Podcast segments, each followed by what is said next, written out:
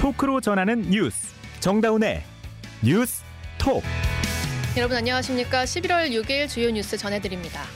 서울시가 김포 편입에 관한 공동 연구반을 꾸리며 본격적인 검토에 나섰습니다. 구리와 하남 등 주변 지역 편입 가능성도 함께 검토한다는 입장입니다. 금융당국이 오늘부터 내년 6월까지 모든 종목에서 공매도를 금지했습니다. 심각한 경제 위기 상황이 아닌 만큼 내년 총선을 의식한 선거용 대책이라는 비판도 나옵니다. 이스라엘군이 하마스의 근거지인 가자시티를 완전히 포위했다고 밝혔습니다. 48시간 내 시가전이 본격화될 것이란 관측이 나옵니다. 병원에서 치료 중 도망친 특수강도범 김길수가 사흘째 도주 중입니다. 법무부는 김길수의 현상금을 천만 원으로 올렸습니다.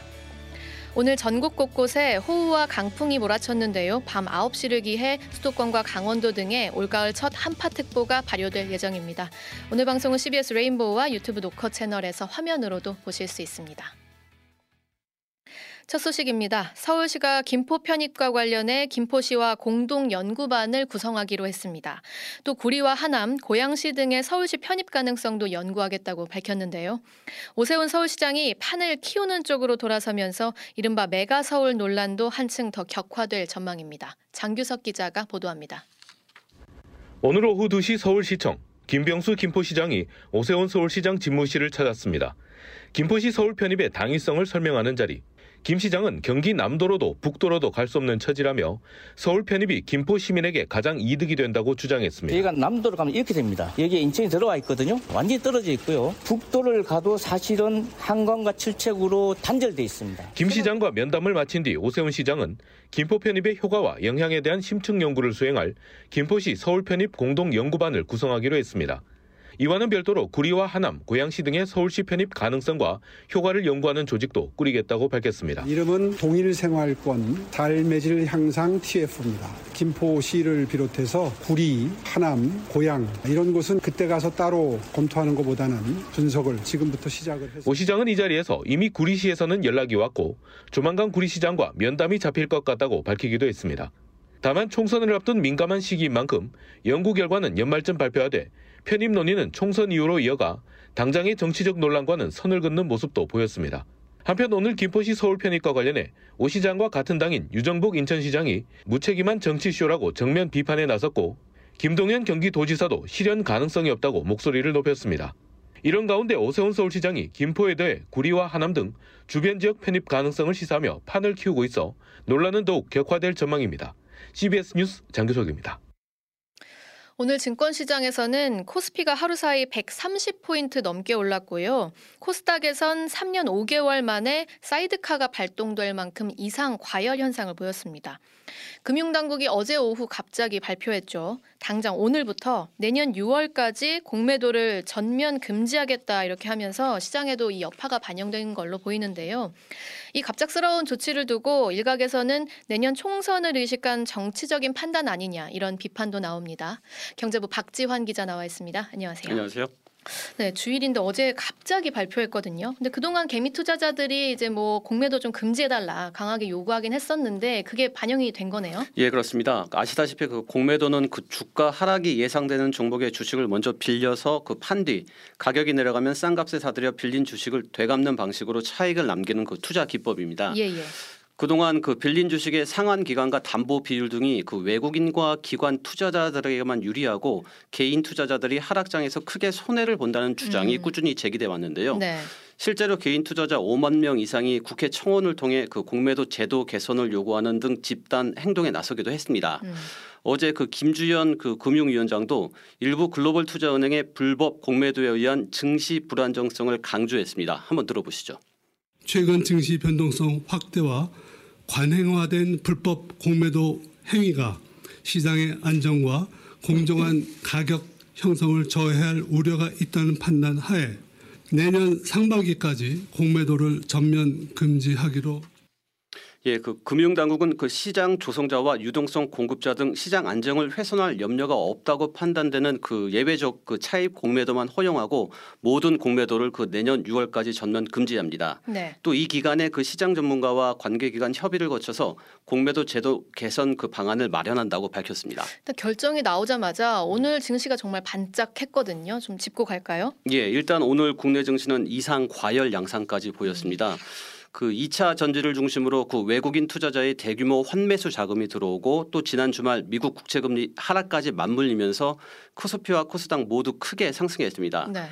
오늘 하루에만 그 코스, 코스피 지수는 전거래일보다 134포인트 5.6% 넘게 급등하며 그 2,502.37로 장을 마감했는데요. 네네. 2,400선을 단숨에 뛰어넘어 2,500선에 안착한 겁니다. 음. 코스닥 역시 7% 넘게 폭등했는데 오전 한때 그 시장 보호를 위해서 그 프로그램 매수 효과의 효력을 정지시키는 사이드카가 발동되기도 했습니다. 예. 코스닥 시장에서 그 사이드카가 발동된 것은 지난 2020년 6월 이후 3년 5개월 만이고요. 음. 역대 12번째입니다.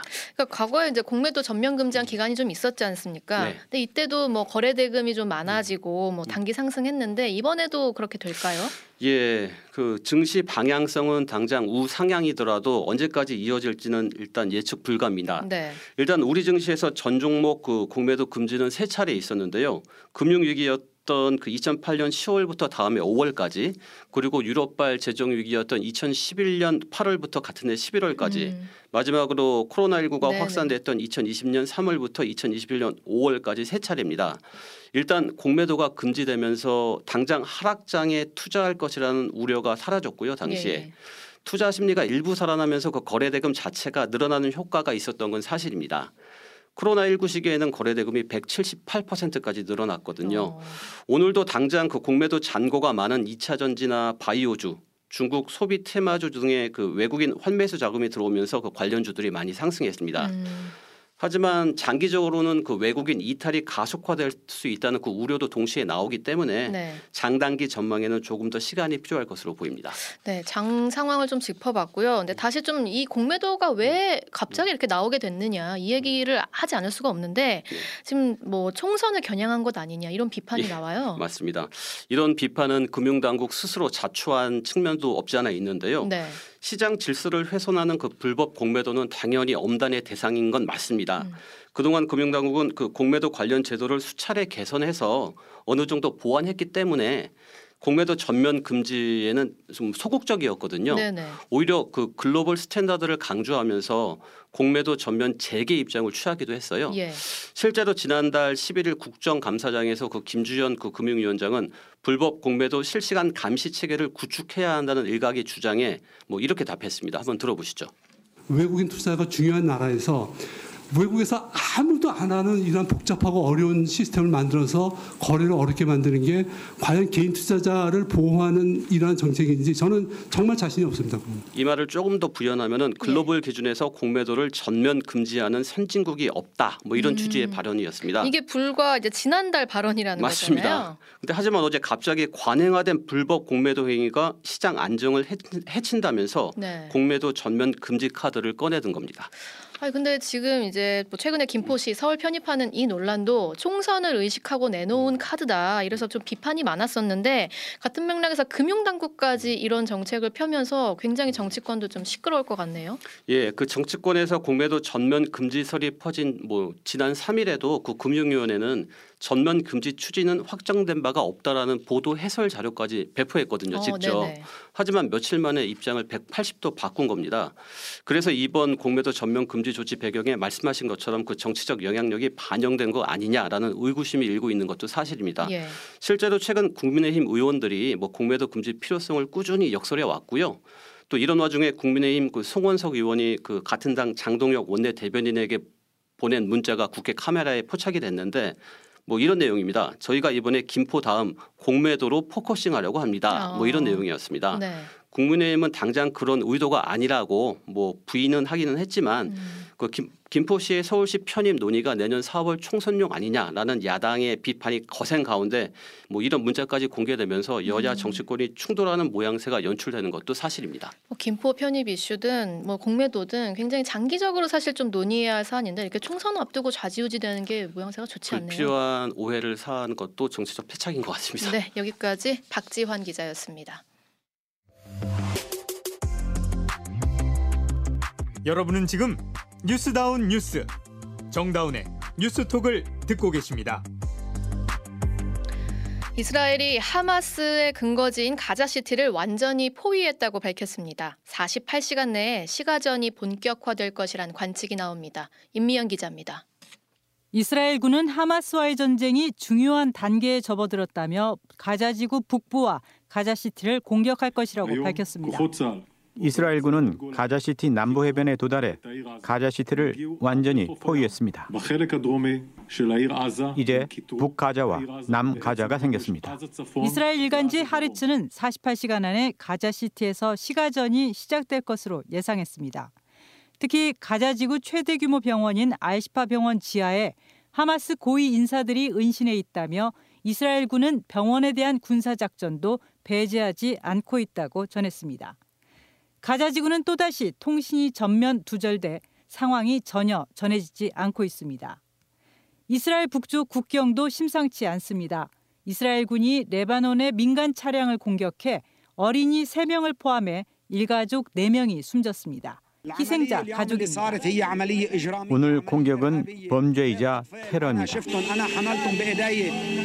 세 아이가 차 안에서 불탔고 아무도 구할 수 없었습니다. 이스라엘은 이번 사건은 헤즈볼라의 공격으로 이스라엘 민간인이 숨진 뒤 대응하는 과정에서 빚어졌다고 주장했습니다. 그러나 헤즈볼라는 단호하고 강력하게 대응하겠다고 경고해 교전이 더 격화될 전망입니다. CBS 뉴스 임미연입니다. 특수강도범 김길수 병원에서 치료를 받던 중 도망쳤는데요. 사흘째 잡히지 않고 있습니다. 김길수는 옷을 갈아입거나 현금만 사용하면서 수사망을 피하고 있는데요. 법무부는 이 현상금을 천만 원으로 올렸습니다. 정성욱 기자의 보도입니다. 현재까지 김길수의 마지막 동선은 그젯밤 9시 40분쯤 서울 반포동 고속버스 터미널 인근입니다. 김 씨가 터미널 인근을 배회하는 모습이 현장 폐쇄회로 TV에 포착된 겁니다. 그 전까진 베이지색 옷을 입고 있었지만 도주 과정에서 상하이 검정 옷으로 갈아입은 상태였습니다. 지난달 30일 특수강도 혐의로 구속된 김 씨는 경찰서 유치장에서 5cm 길이 플라스틱 숟가락을 삼키고 통증을 호소하다가 그제 안양 한림대 성심병원을 방문했습니다. 새벽 6시 20분쯤 화장실을 이용하겠다며 보호 장비를 일부 해제한 뒤 틈을 노리고 도주했습니다. 택시를 타고 경기도 의정부로 향한 김 씨는 그곳에서 지인 여성을 만나 현금 10만 원을 이후 양주로 이동해 친동생에게 수십만 원을 건네받았습니다. 이어 서울 지하철 4호선 당고개역, 7호선 뚝섬유원 지역에서 행적이 파악되지만 김 씨가 신용카드나 휴대전화 없이 현금만 사용하다 보니 검거는 쉽지 않은 상황입니다. 도주가 길어지자 법무부는 500만 원이었던 김 씨의 현상금을 두 배 많은 1000만 원으로 올리고 시민들의 제보를 기다리고 있습니다. 김 씨는 키 175cm, 몸무게는 83kg의 건장한 체격으로 옆머리는 짧게 치고 앞머리는 이마를 덮었습니다. CBS 뉴스 정성욱입니다. 10월 한 달 가을답지 않게 따스한 날씨가 계속되다가 오늘 갑작스러운 호우와 강풍에 당황한 분들 많으셨을 텐데요. 잠시 후 밤 9시를 기해서 수도권과 강원도 등에 올가을 첫 한파특보가 발효될 예정입니다. 임민정 기자가 전해드립니다. 한동안 늦여름처럼 따뜻했던 11월 날씨가 어젯밤부터 가을비가 쏟아지면서 기습추위가 시민들을 덮쳤습니다. 전국 대부분 지역에 강풍특보까지 내려진 가운데 길을 걷는 시민들은 옷깃을 여미고 바람에 날리는 우산을 붙잡느라 정신이 없습니다. 비 와가지고 우산을 펴가지고 가고 있는데 저기 앞에 신호등에서 바람이 너무 많이 불어서 그 거의 끌려가다가 갑자기 이게 접히더니 우산 여기 구멍도 뚫리고 근데 이제 겉옷이 없으면 안 되겠다 싶더라고요. 단단히 여미고 다녀야겠어요. 얼마나 추울지 모르겠는데 이미 패딩은 꺼내놓긴 했고. 기상청은 서울 등 중부 내륙 곳곳에 오늘 밤 9시를 기해 올가을 첫 한파특보를 발효한다고 밝혔습니다. 강원도 태백과 산간 지역, 경북 북동 산간에는 한파 경보가, 서울 북부와 경기 동부 북부, 강원도에는 한파 주의보가 내려집니다. 밤 사이에 북서쪽으로 찬 공기가 몰려와 내일 출근길 아침은 오늘보다 더 춥겠습니다. 내일 아침 서울의 기온은 3도 안팎까지 뚝 떨어지겠고 실제로 느껴지는 온도는 영하권에 들어서겠습니다. 비도 내일까지 내렸다 그치기를 반복하면서 강원 지역을 중심으로 비가 눈으로 바뀌어 내리는 곳도 있겠습니다. CBS 뉴스 임민정입니다. 내년 총선을 앞두고 국회는 본격적으로 전략 구성에 시동을 걸었습니다. 더불어민주당에선 육선인 박병석 의원이 불출마를 선언했는데요. 중진 의원들의 용퇴론으로 이어질지 주목됩니다. 정석호 기자입니다. 더불어민주당 총선기획단이 오늘 열린 첫 회의에서 내년 총선에 대비한 전략을 논의했습니다. 이재명 대표입니다. 혹여라도 총선에서 우리가 여당의 독주를 견제할 수 없는 상황이 된다면 과연 이 정부의 폐행과 폭주가 어떻게 될 것인지 보지 않고도 뻔히 알 수 있는 상황입니다. 기획단은 앞서 지난 8월 김은경 혁신위원회가 제시했던 혁신안을 중심으로 검토를 진행했습니다. 혁신안에는 현역위원에 대한 평가를 강화하는 방안과 공직 윤리 항목을 평가 기준에 신설하는 안, 그리고 선출직 공직자 중 하위 평가자에 대한 불이익을 강화하는 내용이 담겼습니다. 같은 날 육선인 민주당 박병석 의원은 기자회견을 열고 내년 총선에 출마하지 않겠다고 전격 선언했습니다. 박 의원의 불출마로 당내 중진 의원들의 용태론으로 이어져 인적 쇄신이 진행될지 주목됩니다. 기획단은 활동 시한을 올해까지로 정하고 매주 정기회의를 열어 공천과 전략에 대해 논의합니다. 한편 국민의힘도 이에 질세라 이만희 사무총장을 단장으로 하는 총선 기획단을 꾸리고 나섰습니다. 현역 중에는 조은희, 윤창현 의원이 포함됐고 대부분 수도권 지역과 여성, 청년이 이름을 올렸습니다. CBS 뉴스 정석구입니다. 메이저리그 샌디에고의 김하성 선수가 유틸리티 야수 부문의 골드글러브를 품에 안았습니다. 우리나라 선수가 포지션별 최고의 수비수에게 주어지는 이 메이저리그 황금 장갑을 차지한 건 이번이 처음입니다. 박세훈 기자가 보도합니다. 김하성은 올해 메이저리그에서 포지션을 가리지 않고 눈부신 수비력을 선보였습니다. 최고의 만능 야수를 뽑는 유틸리티 야수 부문에서 경쟁자는 없었습니다. 김하성은 오늘 발표된 메이저리그 양대리그 골드글러브 시상식에서 내셔널리그 유틸리티 야수 부문의 황금 장갑을 차지했습니다. 코리안 메이저리거가 골드글러브를 품에 안은 것은 이번이 처음입니다. 골드글러브는 매 시즌 각 포지션에서 가장 안정된 수비를 펼친 선수를 선정하는 상입니다. 메이저리그 30개 구단 감독과 코치 등이 주요 투표인단에 포함되어 있습니다. 김하성이 수상한 유틸리티 야수 골드글러브는 지난 2022년 처음 제정된 부문으로 여러 포지션을 소화하는 최고의 만능 수비수에게 주어지는 상입니다. 올해 2루와 3루, 유격수 등 다양한 내야 자리에서 발군의 수비력을 자랑한 김하성은 LA 다저스의 무키 베츠, 세인트루이스의 토미 에드먼을 제치고 수상의 영예를 차지했습니다. 김하성은 일본의 스즈키 이치로에 이어 아시아 선수로는 역대 두 번째 수상자가 됐습니다. 이치로는 메이저리그에서 외야수로 뛰었습니다. 아시아 국적 선수가 수비력으로 인정받기 어렵다는 내야 포지션에서는 김하성이 최초의 수상자입니다. 김하성은 주 포지션인 이루수 부문에서도 골드글러브 후보에 포함됐지만 수상의 영예는 시카고 컵스의 닉 호너가 차지했습니다. CBS 뉴스 박세훈입니다. 이 시각 보도국입니다. 국민의힘 이뇨한 혁신위원장이 대통령과 가까운 사람이 결단을 내려야 한다며 친윤 핵심 의원들의 내년 총선 불출마 또는 수도권 험지 출마를 거듭 촉구했습니다. 또 이준석 전 대표가 안 만나주니까 부산 토크 콘서트에 간 것이라며 이 전 대표가 영어로 외국인으로 취급하듯이 해 섭섭했다고 말했습니다. 이에 대해 이 전 대표는 혁신의 대상이 서울에 있다는 당연한 말을 인정하지 못하고 억지 봉합쇼를 한다고 해도 승리는 요원하고 시간만 흘러갈 뿐이라며 대립각을 세웠습니다. 오늘 단행된 하반기 군장성 인사에서 국군 방첩사령관인 황유성 중장이 합동참모차장으로 보직 이동했습니다.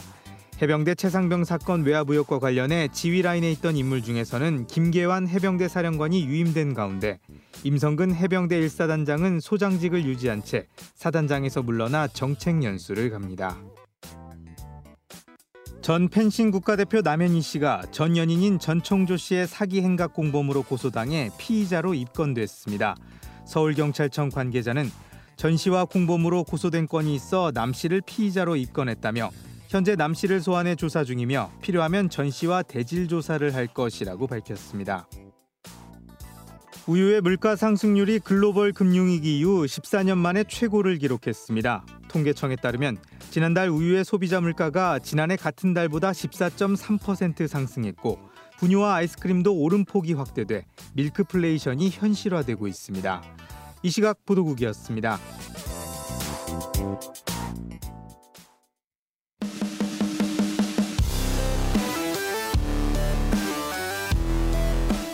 온라인 핫 이슈를 짚어봅니다. attention 뉴스.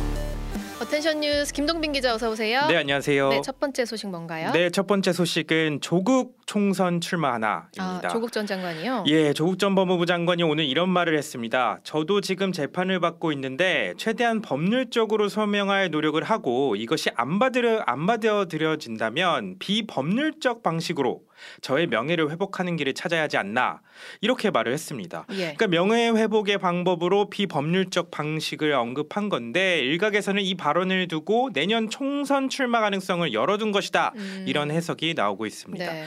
조전 장관은 오늘 한 유튜브 방송에서 이같이 말했는데요. 이런 말도 했습니다. 현행 법 체계 내에서 어떤 한 사람이 자신의 소명과 해명이 전혀 받아들여지지 못했을 때 그 사람은 비법률적 방식, 예를 들어 문화적, 사회적, 정치적 방식으로 자신을 소명하고 해명해야 할 본능이 있다. 이게 시민의 권리다 이런 말을 했습니다. 네. 정치적 방식도 배제하지 않겠다 이런 뜻을 분명히 밝힌 건데요. 음. 조전 장관은 최근 전국에서 져서 DK 눈물 북 콘서트를 열면서 정부 여당을 비판해 왔습니다. 지난 6월에는 길 없는 길을 걸어가야겠다 이렇게 밝힌 뒤로 정치권에서는 조전 장관이 내년 총선에 출마를 저울질하고 있다 이런 전언이 끊이질 않았는데요. 예.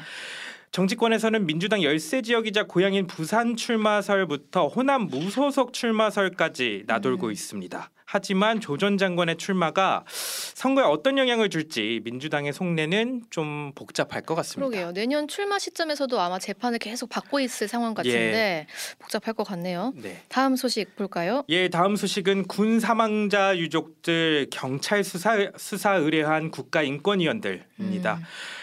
국가인권위원회 김영원, 이충상 상임위원이 군 사망자 유족들이 상임위원실에 불법 침입해 난동을 부리고 자신들을 감금했다고 경찰 수사를 의뢰 논란입니다. 이 지난주 금요일에 이런 일이 있었던 거죠? 네, 그렇습니다. 인권위 김영원 그런데 인- 인권위 김영원 상임위원은 오늘 보도 자료를 냈어요. 지난달 18일에 군 인권센터 소장과 고 윤일병 유족 등 군 사망자 유족들이 상임위원실 내부에 주- 불법 침- 침입해서 장시간 난동을 부리고 상임위원을 감금한 사건이 발생했다 이렇게 주장을 했습니다. 네. 심지어는 인권위 군인권 총괄과장이 상임위원실이 위치한 청사 15층 비상 출입문을 열어줘 그들의 범행을 도왔다 이런 주장까지 했습니다. 네. 이들은 또 송두환 인권위원장에게 조속한 기초 조사를 거쳐 관련자들을 수사관서에 고발하라고 촉구했지만 강간 무소식이다. 오늘 그래서 서울경찰청에 수사 의뢰서를 제출했다 이렇게 밝혔습니다. 그런데 이 같은 사실이 알려지자 그 시민단체인 군인권센터 곧바로 입장문을 내고 황당한 행태다 이렇게 비판을 했는데요. 그 이유는 유족들은 15층 복도에서 위원장 면담을 요구하며 1시간가량 대기하다 15층 접견실에서 위원장과 면담을 했을 뿐이다. 상임위원실 내부에는 한 발짝도 들어간 적 없고 어. 상임위원을 가둔 적도 없다 이런 겁니다. 이어 유족들을 볼 낯이 없어 방을 나오지 않, 않아놓고 강금 피해자 행사를 하며 유족을 상대로 전쟁을 벌이는 김영원과 이충상 상임위원에 대한 추후 대응 방안은 검토 후 알리겠다 이렇게 밝혔는데요. 네. 앞서 지난달 18일 윤일병 유족과 군인권센터는 인권위 앞에서 김영원 인권보호관이 박정훈 대령 긴급구제 기각 결정을 비판한 유족에게 보복하기 위해 윤일병 사건 진정을 각하했다며 김 의원의 사퇴를 촉구한 바 있습니다. 어, 인권위원이 군인권 피해자 유가족을 수사 의뢰한 네. 황당한 일이긴 합니다. 예. 네. 마지막 소식 볼까요? 예, 마지막 소식은 지드래곤 경찰 출석 소식입니다. 그 마약 투약 혐의를 받는 가수 지드래곤이 오늘 첫 조사를 받기 위해 경찰에 출석을 했습니다.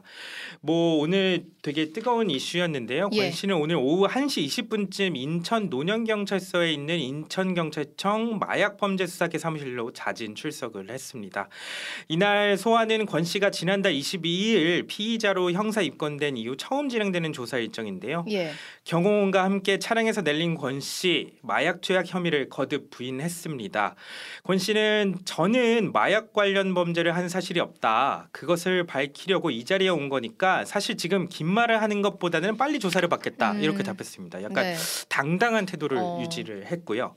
그는 또 경찰의 무리한 수사라고 보느냐 서울 강남에 있는 유흥업소에 출입한 적 있느냐 이런 질문 기자들의 질문에 두고 봐야죠 어. 이렇게 답하기도 했습니다. 네.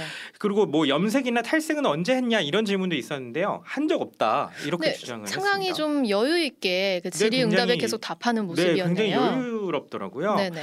권 씨의 마약 투약 혐의와 관련해서 경찰이 추정하는 범행 시점이나 장소도 아직 알려지지 않은 상태여서 어, 네. 좀 수사를 지켜봐야 될 것 같습니다. 경찰은 오늘 권 씨를 상대로 간이 시약 검사를 진행해 투약 여부 등을 우선 확인한 뒤에 소변과 모발을 채취해 국립과학수사연구원에 정밀 감정을 의뢰할 방침이고요. 예. 또 휴대전화를 이미 제출받아 확보하고 서울 강남의 유흥업소 실장 A 씨를 통해 권 씨에게 마약을 건넨 현직 의사와의 관계 등도 조사할 예정입니다. 네, 여기까지 김동빈 네, 기자였습니다. 감사합니다. 이어서 날씨 전해드립니다. 이수경 기상 리포터. 네, 어제와 오늘 사이 가을비 치고는 제법 많은 양의 비가 내렸습니다. 지금은 수도권 일부 지역에 약한 비가 오는 곳이 있는데요. 대부분 지역에는 강풍특보가 이어지는 가운데 곳곳으로 강한 바람이 불고 있습니다. 내일까지 이렇게 바람이 세차게 불면서 강풍 피해 없도록 각별히 주의를 하시기 바랍니다. 오늘 밤과 내일 새벽 사이 중부지방과 전북, 경북 북부에는 5에서 20mm 정도의 비가 더 내리는 곳이 있겠는데요. 강원 산간과 경북 북동 지역에는 1에서 3cm 정도의 눈이 오는 곳이 있겠고 내일은 낮부터 차차 맑아지는 날씨를 보이겠습니다. 한편 비가 그친 뒤 기온이 큰 폭으로 떨어져 날씨가 추워지겠습니다. 서울과 경기 강원도를 중심으로 오늘 밤 9시를 기해 한파특보도 발효될 것으로 보이는데요. 내일 아침 서울 기온은 3도까지 떨어지면서 오늘보다 10도 이상 낮겠습니다. 일부 경기 북부와 강원 산간에는 영하권의 수은주를 나타내는 곳이 있겠는데요. 한낮에도 무척 쌀쌀해서 내일 서울의 낮 기온은 9도 등 전국적으로 8도에서 17도의 분포가 예상됩니다. 날씨였습니다.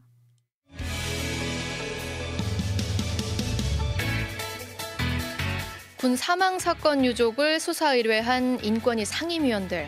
심지어 한 사람은 군 의문사 사건 유족들의 끈질긴 요구로 만들어진 군 인권보호관을 겸하고 있습니다.